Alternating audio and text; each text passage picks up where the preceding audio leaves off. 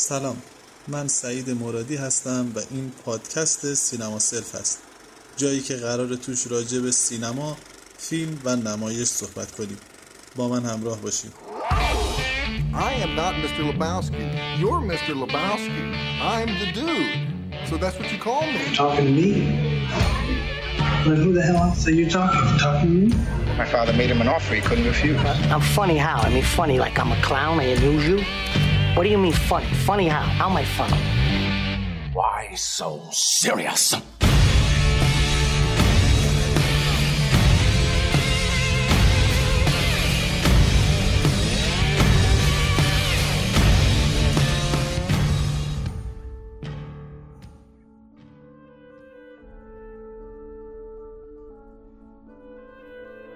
بسیار خوب. این بار به سراغ فیلم مادر رفتیم. فیلمی از دارن آرنوفسکی محصول سال 2017 فیلمی که توش جنیفر لارنس خاویر باردم میشل فایفر و اد هریس بازی می‌کنن. فیلم با داستان بسیار ساده ای آغاز میشه. یک نویسنده به همراه همسرش در یک منزلی زندگی می‌کنن. زندگی آرومی دارن و تنها مشکلشون اینه که نویسنده با یک مشکل در آغاز نوشتن کتاب جدیدش روبرو شده. زندگی آروم اینها با اومدن یک مهمان ناخوانده دچار تغییراتی میشه. افراد جدید رو پاشونو به این خونه باز می‌کنه و با اومدن افراد جدید داستانهای جدیدی در این خونه شکل می‌گیره داستانهایی که فراتر از تصور شخصیت های این داستان و حتی فراتر از تصور مخاطبین این فیلم ممکنه باشه. فیلم در زمان اکران خودش به دلیل اون فضای خشن و مضطربی که ایجاد می‌کرد خیلی باعث پولاریزه شدن تماشاچی‌ها و البته منتقدها شد. خیلی مورد توجه قرار نگرفت و اغلب کسایی که فیلم رو می‌دیدن با این پرسش به فیلم جواب می‌دادن که اصلا این داره راجع به چی صحبت می‌کنه. ما هم بر این شدیم که بیایم راجع به این فیلم صحبت کنیم راجعش فکر کنیم و داستانهایی که توی فیلم مطرح میشه رو باز بکنیم تا ببینیم پشت این داستانها چه مفاهیم و داستانهای مستتر و پنهانی وجود داره. خیلی خوشحالم که با ما همراه هستیم We spend all our time here. I want to make a paradise. I love you.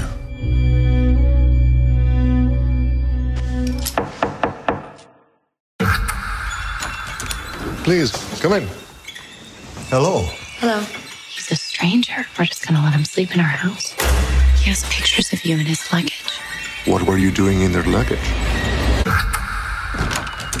Hello. Did you know he had a wife?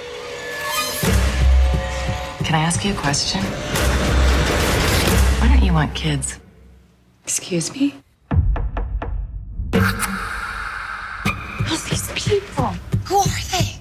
They've come here to see me. God help you. Why are you crying? What did you do? I'm trying to bring life into this house. Open the door to new people, new ideas. خیلی خوب مصطفی خوشحالم که یه بار دیگه با هم هستیم راجع به یک فیلم صحبت می‌کنیم. فکر می‌کنم این فیلمی که این هفته انتخاب کردیم نمونه کامل و بارز یه فیلم اعصاب خورد کن باشه. یعنی یه مقدار اعصاب درست حسابی می‌خواد دیدن این فیلم. اما فیلم که کم کم جلو میره یا اگر یک نفر حوصله کنه و توی دفعات بعد دوباره فیلم رو ببینه فکر می‌کنم که نکات جالبی توی فیلم باشه که ذهن آدم واقعا به خودش مشغول کنه. حقیقتش اینه فیلم وقتی آغاز میشه خیلی فیلم عادی هست یک درام خیلی ملایمی رو داره پیش می‌بره. به هر یه زن و شوهری هستن. یک نویسنده که می‌خواد یک کتابی رو بنویسه با اون مشکل در واقع بحران نویسندگی روبرو شده و دنبال یک منبع الهام هست و یک آدم جدیدی میاد و یک شور و اشتیاقی یک هیجانی توی زندگی اینها ایجاد می‌کنه. به دنبال این آدم همسرش میاد. اون هم آدم یک مقدار عجیب غریب تر از این فردی که اول اومده. ولی کم کم که داستان به سمت جلو میره یک سری چیزای آدم می‌بینه که احساس می‌کنه این داستان خیلی داستان عادی نیست. یکی از اون چیزایی که اول واسه من جالب بود تصاویر عجیب و غریب هست اون قلب تپنده ای که توی اون خونه هست اون بازی که با رنگ ها اتفاق میفته اون جلوه های بسری که نشون داده میشه از یه طرف و بعد اون عدم تطابق زمان اون عدم تطابق رو هم اینجا هم می‌بینیم. انگار بعضی جاها زمان سریعتر میگذره. در واقع انگار زمان به اون معنی جاری نیست. موقعیت تغییر می‌کنه. این روابط شخصیت ها با همدیگه هم مخصوصا از زمانی که دوتا پسر این خانواده میان و رابطهشون آشکار میشه کم کم واسه ما مسجل میشه که این داستان قرار نیست یک داستان مستقل باشه. یه خورده شبیه که از داستانه آشنایی که قبلا هممون شنیدیم. نه. این تقصیر من نبود این تقصیر من نبود. اونا هیچ وقت من دوست نداشتن. اونا همیشه اونو بیشتر از من می‌خواستن. اونا منو رها کردن. تو متوجه میشی من چی میگم؟ آره بگو که متوجه میشی. بله قضیه داستان حابیل و قابیل تقریبا دیگه اون نقطه ای هست که فکر کنم هر مخاطبی متوجه میشه این داستان. یک داستان تمثیلی هست. حداقل برای من اینطور بود. چه تو تو هم همین نشونه ها رو دیدی یا نه؟ احساس می‌کنیم خیلی زودتر از اینها اون بار تمثیلی فیلم خودش رو نشون میده؟ ببین اینکه داستان حالا داستان به تعبیر تو تمثیلی یا استاری هستش از همون قسمت های ابتدایی که گفتی از اینکه خونه سوخته آرام آرام شروع می‌کنه به جان گرفتن به دوباره به یک خونه سالم و قشنگ تبدیل شدن. به اینکه شخصیت اصلی ما مادر دست می‌ذاره و قلب تپ... یه چیزی شبیه قلب تپنده رو تو جای جای خونه حس می‌کنه. اینها رو ما می‌بینیم. احساس می‌کنیم که در این فیلم استعاره جاری هست در این فیلم معانی پنهانی هست. اما قسمتی که به تعبیر تو داستان حالت تمثیلی پیدا می‌کنه در واقع میشه گفت زمان ورود دوتا پسر هستش. یعنی تا قبل این ما با دوتا مهمان مواجه بودیم. حالا دیالوگهاشون بعضا بعضی جاها طبیعی نبود رفتارشون طبیعی نبود. متوجه این مسئله هر تماشاگری میشه. اما زمانی که دوتا پسرها میان و دارن سر ارث و میراث چونه می‌زنن و یکیشون به جون برادر دوم افتاد و با هم درگیر شدن و برادر برادر کشی اتفاق افتاد؟ کشی اتفاق افتاد. خب مسجل شد که فیلم یک گوشه چشمی حداقل به داستانهای دینی شناخته شده ای که هممون باهاش آشنایی داریم داره. قسمت تمثیلی ماجرا منم با تو هم نظرم برای من هم از همونجا کاملا بولد شد. اومدن اون دوتا برادر و دعوا کردنشون سر ارث و میراث و کشتنی که اتفاق میفته همون ماجرای حابیل و قابیل رو یعنی به شکل خیلی مشخص. یه مقدار اصلا بافت اون داستانه که درگیری این دوتا برادر با هم دیگه یه مقدار از بافت بقیه داستانم جدا است. جدا یه میان و یه اتفاق رخ میده واقعیتش من خیلی اون قسمت حابیل و قابیلش رو حداقل دوست ندارم ولی از این بابت که در واقع تکلیف ما رو مشخص می‌کنه که ما با یک تمثیل دینی آشکار روبرو هستیم. برای من اون قسمت در واقع اولین قسمت بلد ماجرا یعنی حداقلش اینه که داستان داستان کاملا مذهبی بله است. بله. جدای تمثیل فیلم مثلا اینکه بیان استعاره ای داره و بیان بعضا غیر واقعی به معنی مرسومی که ما از واقعیت سراغ داریم هم از همون ابتدای فیلم البته مشخص بود. پریلوگی که هست. دقیقا. در واقع مردی میاد و یک چیزی رو می‌ذاره خانه سوخته ای دوباره سر و سامان می‌گیره و شکل می‌گیره. زنی در بستر از خاکستر یهو انگار متولد میشه. و به خصوص جنبه استعاریش برای من زیباییش اونجا بود که شخصیت مادر دست روی دیوار می‌ذاره و نبز دیوار رو انگار نبز تپنده خانه رو حس می‌کنه و یه جورای خونه باهاش حرف می‌زنه. اینو توی رنگامیزی خونه هم می‌بینیم.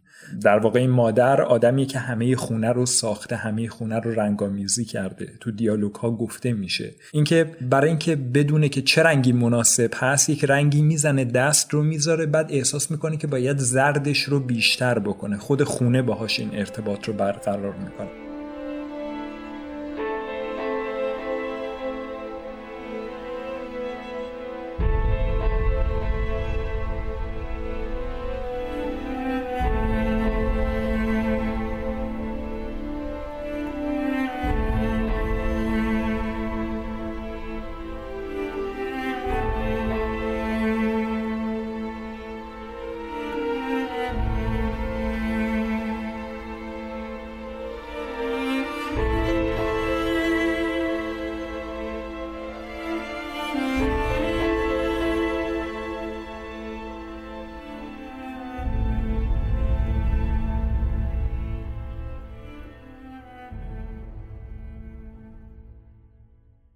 ببین تا اینجا کار ما یه سری چیزای در ظاهر بدون ارتباط با همدیگر دیدیم. اون رنگی که گفتی اون قلب تپنده اون خاکستری که به یک خونه تبدیل میشه شخصیت هایی که از خاکستر بیرون میان. همون شخصیتی که بعدا در انتها با عنوان هیم توی نامگذاری انتهای فیلم ازش یاد میشه اون که یهوی از ناکجابات پیدا میشه. شخصیت هایی که میان خیلی گذشته ای ندارن. اینا همه عجیب غریبه. فیلم که پیش میره این عجایب و غرایب بیشتر میشه. شخصیت های میان یک قتل اتفاق میفته میرن. وقتی دوباره این آدما جمع میشن فکر کنم نقطه اعصاب خورد کنه اصلی از همون جایی هست که همه میان برای عزاداری برای اون دوتا برادر بله از اونجا کم کم بلبشو اول هستش آره. که بعدش آخر زمان اول آره آخر زمان شماره یکه که آره. بعدش که بعد این اتفاق میفته و اون آبی که جاری میشه و اینا با اون آب میرن و دوباره یک خیلی تداعیگر همون ماجرای طوفان نوح هم احسن، هستش احسن، که. طوفانی آمد مادر طبیعت خشم گرفت و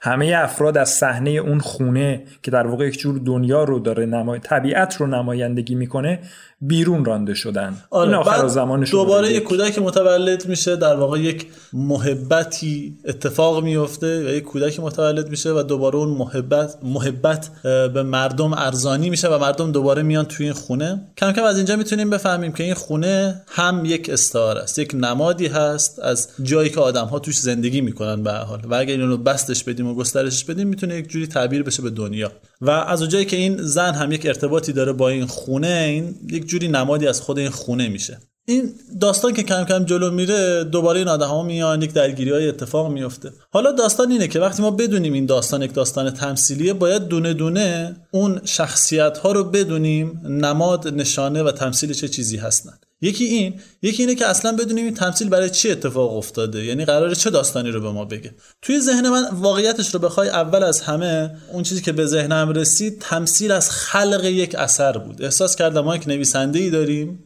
و همسرش در واقع منبع الهامش هست و این داره کتابی رو می‌نویسه و این کتاب همین شخصیت هایی هستن که دارن میان توی داستان. همین مردی که میاد مریضه و بعد همسرش میاد و دو تا دیگه میان بچه‌هاشون میان. این خیلی به ذهن من رسید که احتمالاً اینه چون فضا خیلی غریب بود و یک جاهای هم نوع برخوردی که این نویسنده با این شخصیت ها داشت یک جور مشاهده گرانه بود. یعنی میومد اینا رو نگاه می‌کرد انگار می‌خواد مشاهده کنه اینا رو انگار برای جذابن.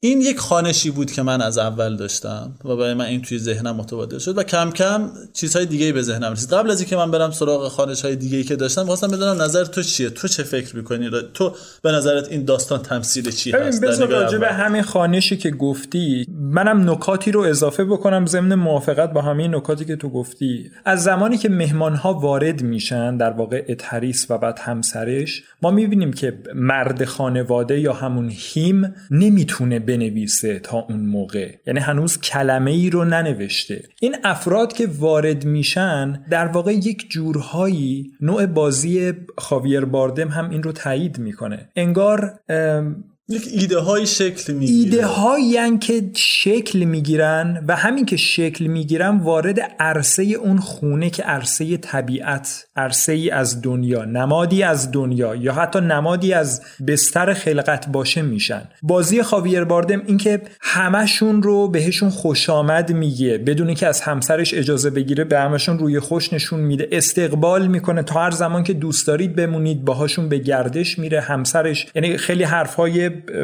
بین خودش و همسرش رو با اینا در میون می‌ذاره و اونها هم از طرف مقابل خیلی راحت و بعضا وقیهانه میان مسائل خصوصی خودشون رو خیلی عیان جلوی اینها بروز میدن. ببین این دقیقا حالتیه که انگار این فرد نویسنده هنوز دست به قلم نشده اما کلام و کلمات توی ذهنش داره میجوشه و این هر لحظه انگار به یک چیزی که فکر می‌کنه اون چیز در ساحت خونه یک در واقع یک ورود یک فردی خروج یک فردی اتفاق افتادن مکالمه چیزی رو باعث میشه. بازم تاکید می‌کنم خیلی مهمه تو این قسمت های اولیه به خصوص رو بازی خاویر باردم تاکید می‌کنم که دقت بشه که چقدر یه جورهای موزیانه یه جورهای کنجکاوانه یه جورهای با خوشحالی بچگانه و ناظرانه به این ماجراها به این گفت و شنودها نگاه می‌کنه. انگار چیزهای انگار داره یک تئاتر رو می‌بینه. تئاتری که خودش داره همزمان با اتفاق افتادنش تو ذهن مینویستش و این خیلی با خانش در واقع نویسنده خدا بودن این آدم به نظر من قابل تفسیر هستش. خیلی این جالبه به خاطر اینکه این فکر می‌کنم بتونه به ما کمک بکنه این ایده که دادی که ما رو وارد یکی از خانش های در واقع اصلی و جامع این فیلم بکنه این خانش مذهبی. گفتی که قبل از این بعد از اینکه این, این آدما میان توی این خونه کم کم انگار ایده ها داره توی ذهن این هیم شکل می‌گیره و با اینکه چیزی ننوشته. بعد که این مراوده این آدم با اینها بیشتر میشه با اینها صحبت می‌کنه از تجربیات اینها استفاده می‌کنه. هنوز توی دوره هستیم که چیزی نگاشته نشده. تا در نهایت اینا فرزندشون کشته میشه میان اونجا عزاداری می‌کنن و بعدش از اونجا میرن و بعد اون کودک متولد میشه و با متولد شدن کودک نوشتن آغاز میشه. از اون لحظه که اون نوشتن آغاز میشه و بعد اون کتاب در واقع اون حالا سروده اون نوشته تولید میشه اون اثر خلق میشه. از اینجا به بعد دیگه می‌خوام اسم اون شخصیت هیم رو بذارم خالق به خاطر اینکه یک چیزی رو خلق کرد از اون لحظه ما برخورد می‌کنیم با یک سری آدم هایی که میان طرفدار این هستن به حال. دیگه یک جور تفاوتی که این آدم ها با اون آدم های قبلی دارن اینه که خیلی هویت ندارن. اگه دقت کنیم می‌بینیم اونجا یک مرد هست زن هست فرزند هست برادری دارن و اینها. اما اینجا صرفا با یک توده آدم ها مواجه است انگار از لحظه ای که این نوشتار اتفاق میفته این دنیا این فضا وارد یک دوره جدیدتری میشه. فکر می‌کنم این همون مرحله ای هست که انسان ها در واقع پا به این عرصه می‌ذارن. از اینجا کم کم می‌تونیم تمام شخصیت ها رو توی جایگاه تمثیلی خودشون قرار بدیم. دیگه می‌تونیم بگیم این شخصیت هیم خالقه این شخصیت زن در واقع مادر همون شخصیت طبیعت یا زمین یا اون فضایی که انسان ها رو در خودش قرار داده هست و این آدم ها در واقع پیروان و انسان ها هستند و در اون دنیا دارن زندگی می‌کنن. اگر با این تفکر بریم جلو فکر می‌کنم کم کم خیلی از اون اتفاقات عجیب غریبی که توی فیلم وجود داره کم کم شاید بتونن معنا پیدا بکنن و بتونیم از اون یک تفسیری متناسب با خود داستان ارائه بدیم. بریم یک استراحتی بکنیم و برگردیم این فضای مذهبی رو بیشتر توی فیلم جستجو کنیم.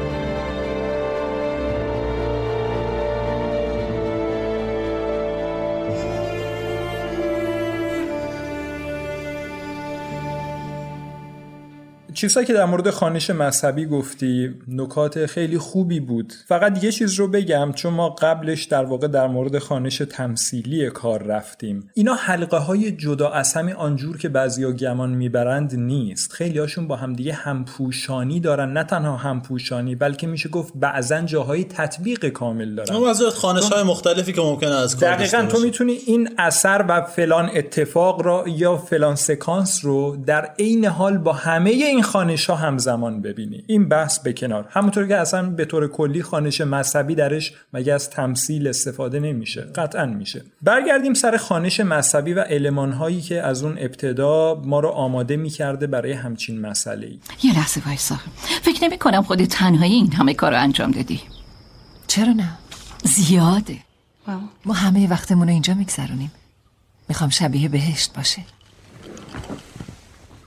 ضمن اینکه من کار کردن رو دوست خودت اشاره کردی. اگر از شخصیت های اصلیمون شروع بکنیم هیم داریم و هر داریم. هیم ما تنها شخصیتی هستش که اسمش با حرف بزرگ هم شروع میشه. اصلا حروفش هم خیلی جالبه. ه و ی و م. من نمی‌دونم حالا تا چه حد این رو اون, ش... اون نویسنده هم بهش توجه داشته ولی یک جور اون حیم حالا عربی و عبری و اینجوری هم یه هست. حالا از جایی که نشون داد مثل که با عربی بیگانه هم نیست. توی فیلم یه صحبت هایی یه شعارهایی داده میشه که حالا میگذریم ازشون. ولی بعید هم نیست اون رو هم مد نظر داشته باشه. بله حیم به معنی همیشه زنده و هموار زنده هست. چیزی که قائم به ذات زنده هست. که خب از اوصاف بسیار مهم خداونده از مهمترین ویژگی خداوند یک حقیقت هموار زنده و پایدار هستش. و هر چیه؟ هر رو هم ما اینجا داریم می‌بینیم. زنی هست که خانه تمام وجودشه. خانه با اون صحبت می‌کنه.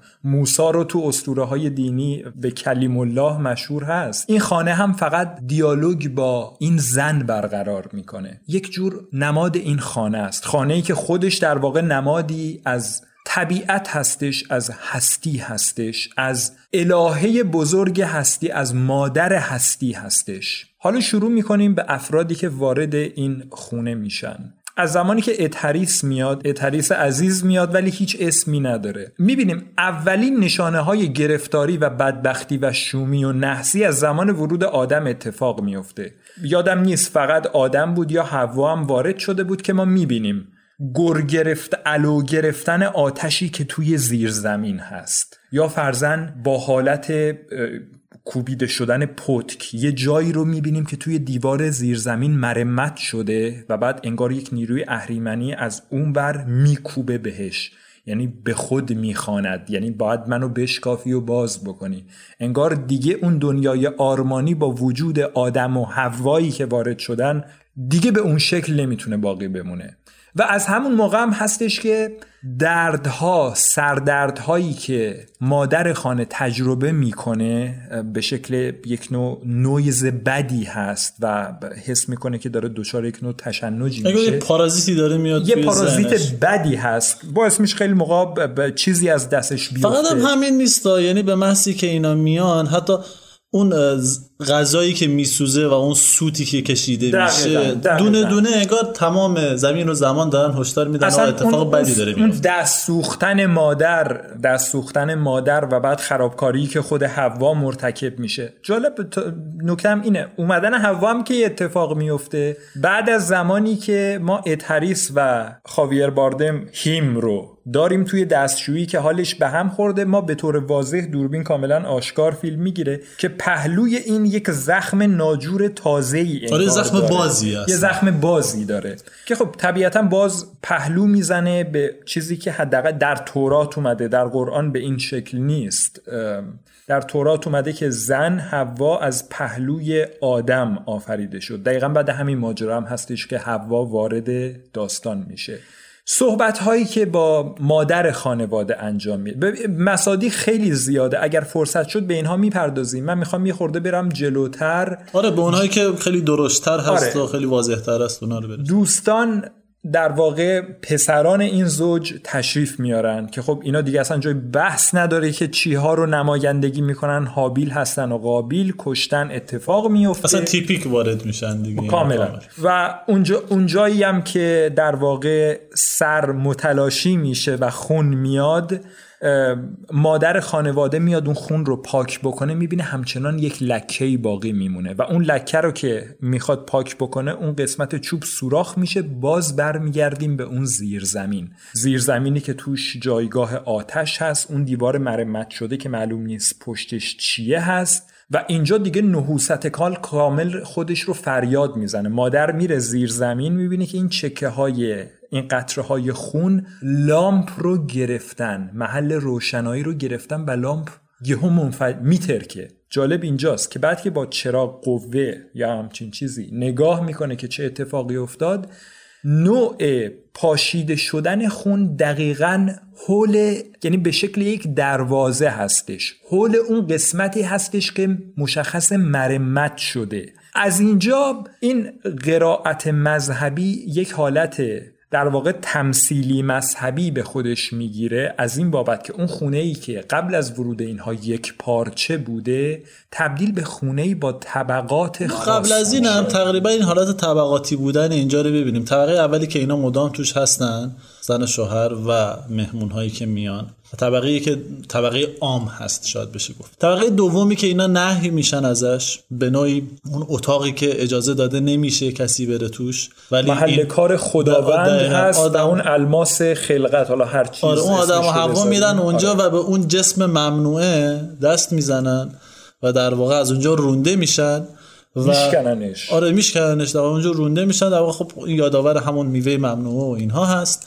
و از اونجا که میان بیرون اون هیم اونجا میاد در رو میبنده و قفلش رو میشکنه. قفلی که بعدا باعث میشه قابیل حابیل رو با اون بکشه و بعدها باز هم توی داستان حضور مداومش احساس میشه. این طبقه دوم انگار یک جوری اون طبقه حالت بهشت ابتدایی و ازلی هست. بهشت ابتدایی که خداوند رو فقط در اونجا راه هست و خداوند بعد از بدکاری که انسان ها مرتکب میشن و در واقع اون میوه ممنوعه رو می‌خورن یا به بیان این فیلم میشکنن اونجا رو مهرموم می‌کنه. انگار دیگه دروازه های بهشت بسته می‌شود. داری چی کار می‌کنی؟ داری چی کار می‌کنی؟ اونا دیگه نمی‌تونن وارد اینجا بشن نگران نباش. من میندازمشون بیرون. نه من نمی‌ذارم اونا برم و از اونجاست که اصل گرفتاری ها شروع میشه. حجوم آدم های مختلف و دوتا آخر و زمانی که حالا با تفصیل بیشتر راجع به هر کدوم صحبت می‌کنیم. و خیلی جالبه اون یه طبقه دیگه هم وجود داره که ما فقط از دور یه نگاهی بهش یعنی از یه نگاه نما از پایین به بالایی داریم که همون هیم در واقع وقتی از دست همه اینا عصبانی میره اونجا واسه تنها باشه دیگه کلا. بی خیال اینا میشه میره اونجا فقط ما یک نمایی از دور ازش می‌بینیم که از اون بالا داره نگاه می‌کنه و بعد از اونجا میاد پایین. تقریبا اینها علمان های مهمی هستند که از وجوه مذهبی دارن به ما میگن این فیلم قابل تفسیر یا تحلیل هست. به غیر از اینها یه سری جزئیات کوچیک دیگه هم هست. که راجع به همین علمان های مذهبی هست. بریم یه استراحت کوتاهی بکنیم. برگردیم اینا رو توی قسمت مذهبی بحث رو ببندیم.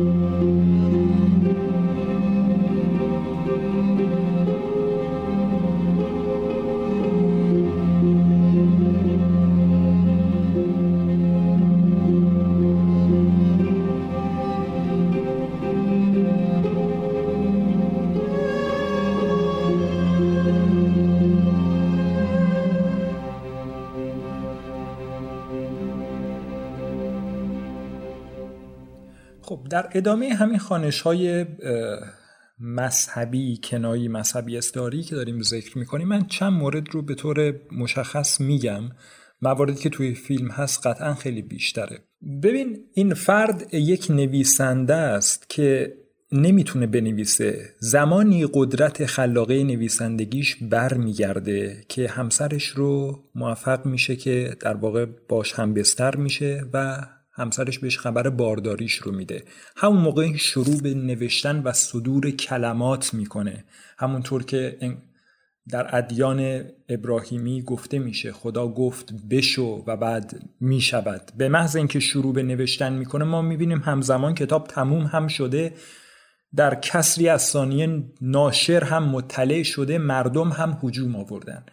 به بعضی از دیالوگ های مهم اشاره می‌کنم. اونجا که دارن باش عکس می‌گیرن و مصاحبه می‌کنن یکی برمیگرده میگه این کتاب شما یه جوری نوشته شده انگار دقیقا کلمه به کلمش برای من نوشته شده.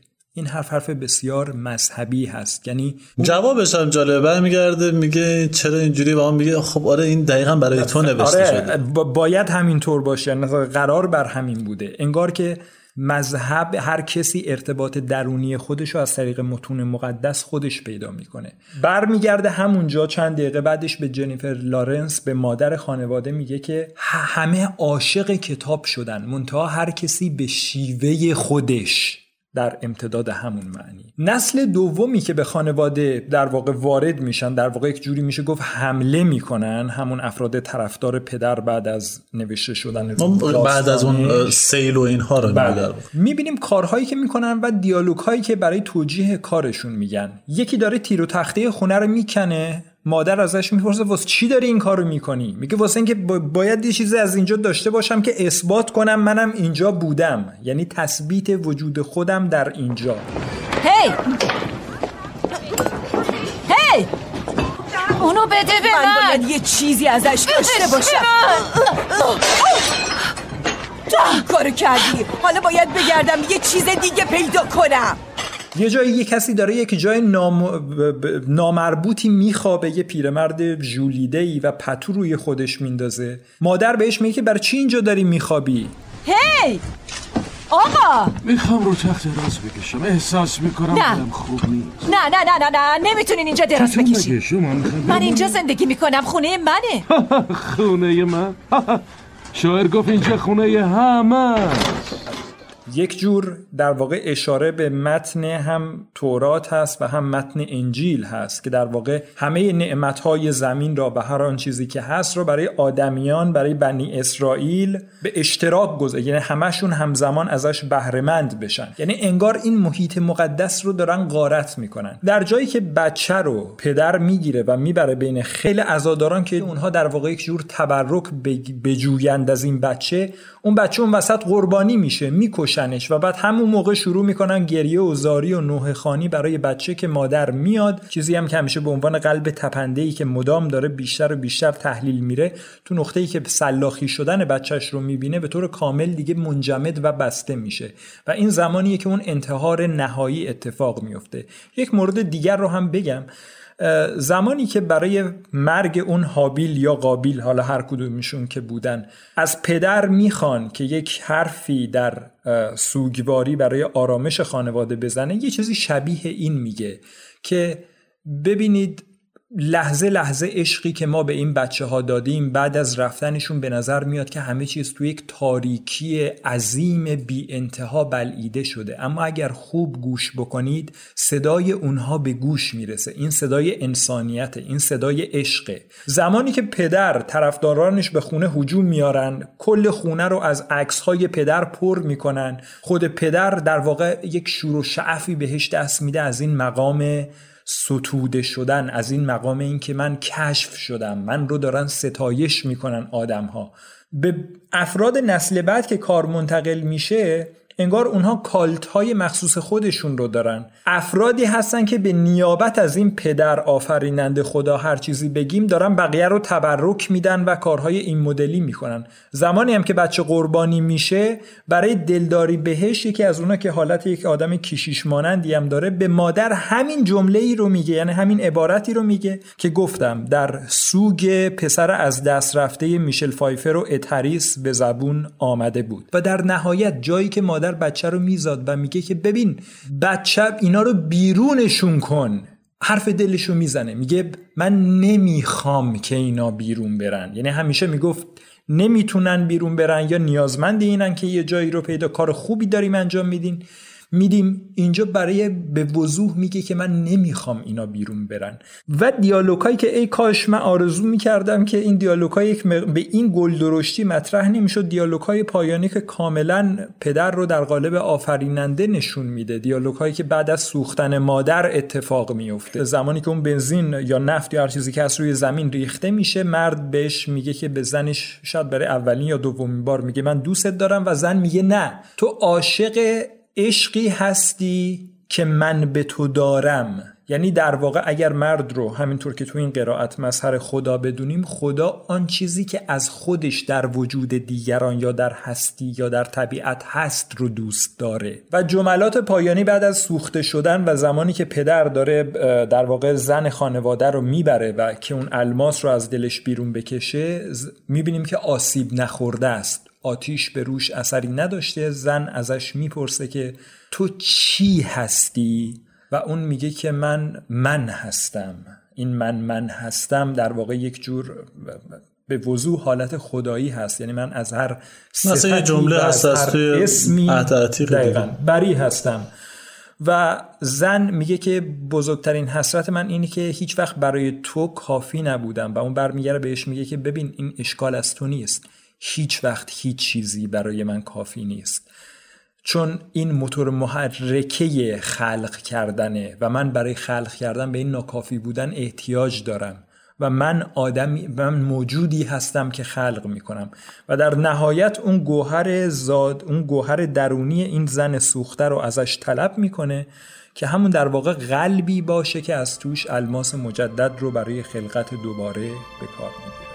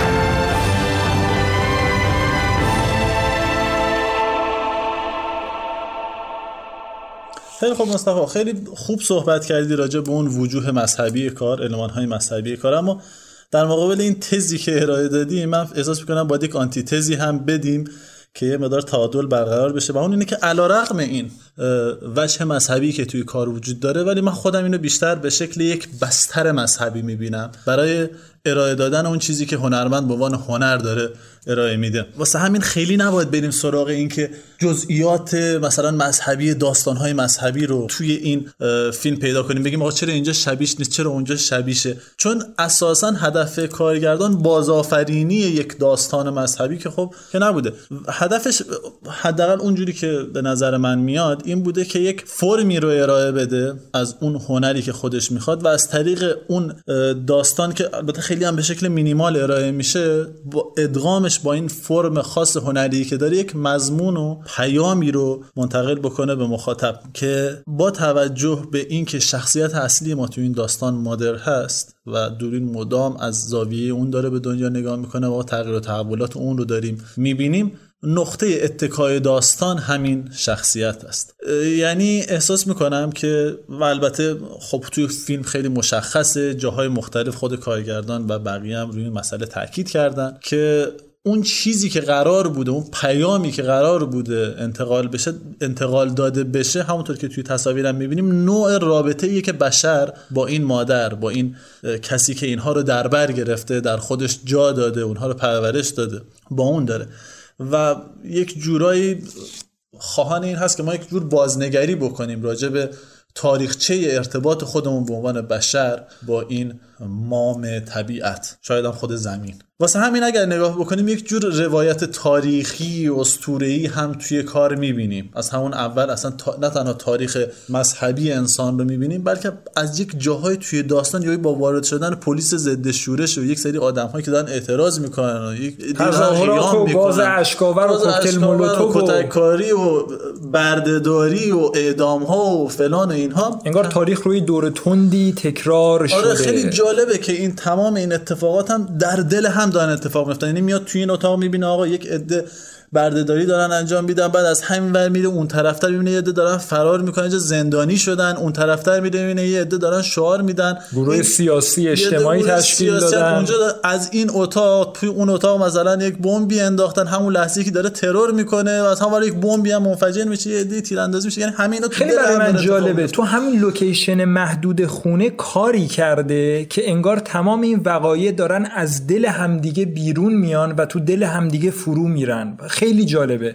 بسیار قسمت دیستربینگ اذیت کننده ای هستش چون خیلی استادانه در واقع این کار رو انجام داده. این قضیه تاریخی این روایت تاریخی که انجام میده یک جورایی کمک می‌کنه به همون پیامی که می‌خواد منتقل بکنه این زمینی که در خطره و مدام مورد تعرض انسان قرار می‌گیره با بیتوجهی با اون جسارت هایی که بهش انجام میده. خیلی ساده احساس می‌کنم اگه آدم بخواد واسه من حداقل اینجوری اگه بخوام فیلم رو یک جورایی توصیف کنم در واقع ارتباط بشر با طبیعت توی ساحت خداونده انگار. اون خالقی که داره نظارت می‌کنه روی این قضیه هست. از این جهت این خودم احساس می‌کنم فیلم یک ارتباطاتی با فیلم نوح داره. اونجا ما نوح رو نه حالا در قامت یک فرستاده آسمانی که بیشتر در قامت یک مصلح زیست محیطی می‌بینیم. کسی که قرار طبیعت رو نجات بده از دست انسان. نه اینکه انسانها رو از دست خودشون نجات بده. و واسه همین فکر کنم کل فیلم یک جوری گسترش دادن اون ایده ایه که توی نوح ما توی یک سکانسی می‌دیدیم در واقع یک نبردی که اتفاق میافتاد و توی کثیر از ثانیه ما می‌دیدیم یک شخصیتی که داره یک گرزی رو فرود میاره تبدیل میشه به چکش و تبدیل میشه به تفنگ و فلان اما اینها بیش شبیه همون اتفاقی نهادهای اجتماعی که از دل همدیگه بیرون میان دقیقا توی. همینجا ما دیده بودیم خیلی شبیه همون هست. ببین از ابتدای کار ما مادر رو با پای برهنه می‌بینیم. یعنی ولی یک لباس بسیار ملایم و تنک. نشان دهنده ساده. ساده. ارتباط عمیقش با این خونه است. گفته میشه این زن این خونه رو ساخته. بهش منبع الهام گفته میشه. هم از طرف مرد هم از طرف بقیه. مرد میگه زمانی که این خونه سوخته بود این تمام جزئیات این خونه رو آفرید. زمانی که حوا بهش میگه که این همه گرفتاری برای چیه؟ چرا نرفتین یه جای دیگه یه خونه دیگر رو بسازین؟ میگه برای اینکه اینجا خونه اونه. و من همه اینجا رو از صفر همون شکلی که اون دوست داشت طراحی کردم. دقیقا اشاره مستقیم به خلقت خداوند داره که چگونه هستی و طبیعت رو با ذخایر درونش آفریده. مادر زبان خانه رو متوجه میشه و دوربینی هم که همیشه همراهش هست می‌بینی با چه وسواسی با چه نگرانی تو بازی جنیفر لارنس اینکه هر جا به خونه کسی داره آسیب می‌زنه انگار گوشت و پوست و استخون این آدم رو داره می‌کنه. تمام تیر و تخته ها تمام چیزها بخشی از وجود این آدم هستن. به یک جای مهم دیگه هم اشاره بکنم. زمانی که اون اثر خداوند تموم میشه اثر هیم و میده که مادر بخونه که خیلی تحت تاثیر قرار می‌گیره اون موقع کلمه ای خوانده نمیشه. انگار ما به یک حالت رویاگونی میریم و خونه رو به شکل سوخته و محیط اطرافش رو به شکل سوخته می‌بینیم که مرد هست و دست زن رو می‌گیره و به محض اینکه این تماس حاصل میشه اون خونه شروع می‌کنه از نو ساخته شدن طبیعت شروع می‌کنه به جان گرفتن همه چیز شروع می‌کنه به حرکت در اومدن به تکاپو و زایش. در واقع انگار اثری که نوشته اثر خلقت نوین هستش. که به کمک مادر ممکن میشه. و در واقع این پر کردن و حاصل خیز کردن منابع مادر هست. اثری که اون نوشته که باعث میشه اون تاثیر احساسی عمیق رو روی مادر بذاره. اشکش میاد بیرون و میگه که زیبا نبود. عالی پرفکت بود. یعنی کامل بود. و بعد آسیب هایی که جماعت هایی که میان آروم آروم به خود این مادر می‌زنن.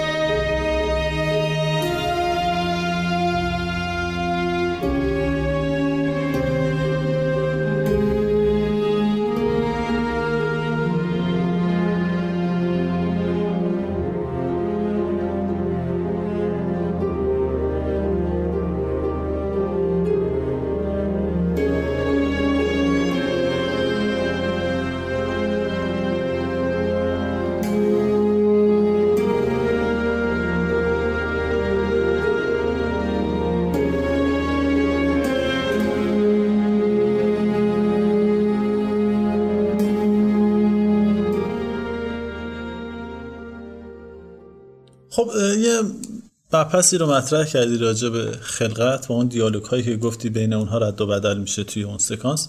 خیلی برام جالبه چون نکات خیلی مثبتی داره آرنوفسکی کارهاش. یکی اون فرم زیبایی که توی کاراش استفاده می‌کنه اون برخورد تجربی که با کار داره. از همون کارهای اولیش بوده باش. اما اون نکته جالبی که مخصوصا توی کارهای متأخرش بیشتر می‌بینیم اون آشنایی این آدم با حالا نمی‌خوام بگم مفاهیم عمیق عرفانی ولی با اون اصول اولیه عرفان به نوعی آشنا هست و آنها رو به سادگی توی کاراش استفاده می‌کنه. این رو توی فیلم سرچشمه واقعا احساس می‌شد این قضیه. توی اون چرخهای زندگی که داشت اونجا بهش اشاره می‌کرد اون حالت عرفانی توش وجود داشت. اما اینجا دقیقا توی صحبت های پایانی که این دو نفر انجام میدن این دو تا شخصیت اصلی ما انجام میدن و اشاره که به این خلقت می‌کنن خیلی جالبه. همون جایی که در واقع میگه که خود این هیم در پاسخ این که میگه من کافی نبودم برای تو میگه که هیچ چیز هیچ وقت کافی نیست. اگه کافی بود که من خب خلق نمی‌کردم. یه اشاره خیلی جالبی می‌کنه به این در واقع توأم بودن خودش با اون خلقتی که داره انجام میده. انگار یک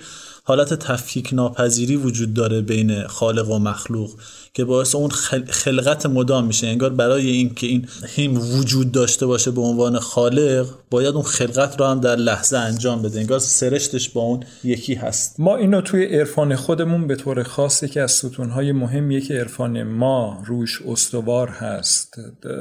الان به طور دقیق آیه رو به خاطر نمیارم اما فکر می‌کنم که یکی از آیات قرآن هست که خداوند هر لحظه در شعنی است در جایگاهی است. در یک مقامی هست. در یک مقامی است. منظور همون خلقت دم به دم هستش.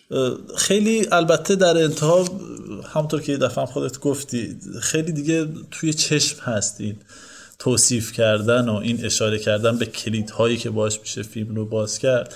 این یک بحثی رو پیش میاره که حالا دوست دارم توی انتهای کار این حتما بهش اشاره کنیم و برگردیم به همون قضیه تمثیل که در ابتدا بهش اشاره کرده بودیم. شاید جای مناسبی باشه. یک حالتی که ایجاد می‌کنه یک مشکلی که این تمثیل گرایی در این کار آرنوفسکی علال خصوص در این کارش ایجاد می‌کنه اگرچه باعث میشه که داستان غنی بشه توسط یک سری اطلاعات در واقع خارج از داستان اما وقتی بار این تمثیل گرایی زیاد میشه انقدر این ارجاعات زیاد میشه داستان دیگه نمی‌تونه استقلال داشته باشه. همون اتفاقی که تو این داستان میفته یعنی از یک جایی اگر مخاطب به این فکر نکنه که این داستان تمثیله و این شخصیت ها نمادهایی هستن از یک شخصیت های دیگه داستان پیش نمیره اصلا یک جاهای سیستم علی و معلولی داستان به هم می‌خوره. این تمثیل وار بودنش مشکلات دیگه ای هم ایجاد می‌کنه. یکی اینی که انقدر کارگرد انقدر حالا نویسنده فیلم نام نویس مخالق اصل انقدر خودش رو نزدیک می‌کنه و خودش رو در واقع مسئول می‌دونه به راه رفتن روی خطوط داستان داستانی که داره ازش در واقع اقتباس می‌کنه که عملا اون بداعتش عملا اون ابتکار عمل برای نویسندگی از دست میره. ما با یک اثری روبرو میشیم که تقریبا اگه از برای بارهای دوم و سوم دیگه اون تاثیرگذاریش رو از دست میده. به خاطر اینکه ما می‌دونیم این تمثیله و اگر مثلا کسی کشته میشه در واقع تمثیلی هست از یک چیز دیگر. این از بین رفتن اون تاثیرات یکی از عواملی که به خاطر همین تمثیل وار بودن اتفاق میفته علل خصوص توی شخصیت پردازی یعنی ما دیگه شخصیت های خیلی اونجوری خوب پرداخت شده و اصلا خوب پرداخت شده خوب نداریم اصلا. پر... نمونه خیلی خوبش ما- همون دوتا برادران دیگه عملا میان و بله، یه درگیری بله، می‌کنن بله. در میرن بعدش. شاید تنها کسی که بشه براش یه چیزی مشابه شخصیت قائل شد فقط خود مادر باشه. که اونم البته از این بار تمثیلی یعنی بله فارغ بله، نیست. بله. در واقع شخصیت پردازیشو از داستانهای دیگری سوختش از اونجا بهش می‌رسه. داستانهایی که خارج خود فیلم هستن و تماشاگرها ازش اطلاع دارن. همون تمثیل هایی که تو میگی. من می‌خوام این قسمت رو با این نکته ببندم که علیرغم این که توی فیلم ما می‌بینیم احساس می‌کنیم فیلمی که به سختی داره معنای خودش رو به ما منتقل می‌کنه. یا بارها حالا من جای مختلفی شنیدم گفتن یا اینطور نقد شده که فیلمی هست که جا رو باز می‌ذاره برای اینکه آدم ها تفسیر خودشون رو داشته باشن یا حالا تعبیر خودشون رو داشته باشن. ولی احساس می‌کنم فیلم خیلی مستقیم و مشخص داره میگه که به چه چیزهایی اشاره کرده و در واقع مخاطب رو هم به همونجا راهنمایی می‌کنه. اینجوری نیست که مخاطب بیاد و برداشت شخصی از موضوع داشته من یکی دو مسئله جنبی به نظرم می‌رسه که در واقع به لحاظ اهمیت اصلا جنبی نیستن. اما خب از بافت گفتگو فکر می‌کنم که خارج شده. اما گفتنش قطعا خالی از لطف نیست. یکی از چیزها این در واقع با لغت کار کردن خداونده. توی در واقع کتاب تورات ما داریم که آفریننده زمزمه کرد که باش و شد. و این توی فیلم بارها بهش اشاره میشه. حالا مرد رو اگر اگر که خب خود فیلم اشاره مستقیم داره در مقام آفریننده در مقام خالق بذاریم خیلی از اتفاقاتی که میفته پدیدار شدن ناپدید شدن ها یا خیلی از صحنه هایی که ما می‌بینیم عقل عادی ما عقل علی ما نمیپذیرد. در واقع اگر در مقام خالق در مقام پروردگار به شکل نمادین و کنایه همونطور که فیلمساز احتمالا مد نظرش بوده. به قضیه نگاه کنیم می‌بینیم که اینها شدنی هست و با این تعبیر کاملا جور در میاد. قبل از اینکه سوال انتهایی رو مطرح بکنی دوست دارم به این نکته هم اشاره کنم که خود آرنوفتکی خیلی سینما دوست هست و خیلی علاقه داره به سینما و یه کارگردان های خب خاصی هستند که بهشون علاقه داره و بهشون ارجاع میده. مخصوصا تو این فیلم ما خیلی اون تمها رو می‌بینیم و فکر کنم اگر کسی علاقمند باشه به این فیلم و به اون فضایی که درش ایجاد شده این شخصیت ها قرار گرفتن بد نباشه. رجوع کنه به کارگردان هایی که در واقع منبع آرنوفسکی بودن برای ساختن این فیلم یا حداقل الهام بخشش بودن برای ساختش. نمونه خیلی خوبش فکر می‌کنم همون در واقع پولانسکی هست و هر کس البته فکر کنم پستر فیلم رو دیده باشه به تشابه یکی از پسترهای فیلم با فیلم روزمری بیبی پی برده. اما بیشتر از اون تشابه فیلم با یک سری از فیلم های پولانسکی هست که در درون فضاهای آپارتمانی رخ میدن. و فکر کنم اون اتمسفری که یک حالت شیطانی و یک حالت خیلی استراب آور داره توی فیلم, فیلم های پولانسکی خیلی خوب منتقل شده به اینجا. یکی از کسای دیگه هم که حتی من خودم خیلی بهش علاقه‌مندم و توی این کار هم واقعا نمونه اون فعالیتاش و اون طرز تفکرش دیده میشه لوئیس بونوئل و اون فیلم Exterminating Angels هست. اون هم خیلی جالبه و اون تم حبس شدن آدم ها در یک فضایی بی هیچ واسطه و هیچ دلیلی اینجا ما اینو می‌بینیم. چون یکی دو جا من توی فیلم یادمه که شخصیت مادر میگه که بیا بریم بیرون از این خونه بزنیم بیرون حتی. اما میگه که بیرون خطرناکتره. در حالی که توجیه خیلی خوبی هم نیست. ولی کلا از این فضا بیرون نمیرن اینا. اصلا یک جایی که حابیل و قابیل میگم یکیشون یکی رو می‌کشه و اینا می‌خوان برن بیمارستان به محض اینکه از از در خارج میشن محو میشن. مادر رو می‌بینیم که به طبیعت خالی داره نگاه می‌کنه. اصلا انگار بیرون از اون خونه برای مادر حداقل یه چیز تعریف نشده ای هستش. کلا مادر فقط تو اون فضای به اصطلاح کلاستروفوبیک اون فضای خفقان آور درون خانه می‌تواند وجود داشته باشد. غیر از اون چیزی براش متصور نیست. یک تفاوت خیلی مهمی با اون فیلم بونایل داره که در اونجا دقیقا هیچ دلیلی وجود نداره برای خروج و اینجا واقعا دلیل هایی میشه مطرح کرد. اگه موافق باشی بنا به رسمی که گذاشتیم سوالی رو مطرح می‌کنیم برای شنوندگان محترم. جاهای زیادی از فیلم قبل از اینکه شخصیت مادر باردار بشه می‌بینیم که زمانهایی که اون نویز توی گوشش میپیچه و دچار یه نوع حالت سر یک نوع حالت آشفتگی میشه میره توی سرویس بهداشتی و یک داخل آب یک معجون یک اصاره زرد رنگی رو میریزه و اون محلول زرد رو می‌خوره و بعد آروم میشه. این رنگ زرد رو اینجا داشته باشیم. اوایل فیلم که مادر داره خونه رو رنگ می‌کنه کاردک اول رو که می‌کشه دست رو می‌ذاره روی دیوار حس می‌کنه که انگار خونه باهاش صحبت ارتباط برقرار می‌کنه. رنگ زرد رو اضافه می‌کنه و بعد که اون معجون خیلی زردتر در اومد با کاردک اضافه می‌کنه و بعد احساس خوشایندی بهش دست میده. حس می‌کنه که خونه تایید کردین رنگو.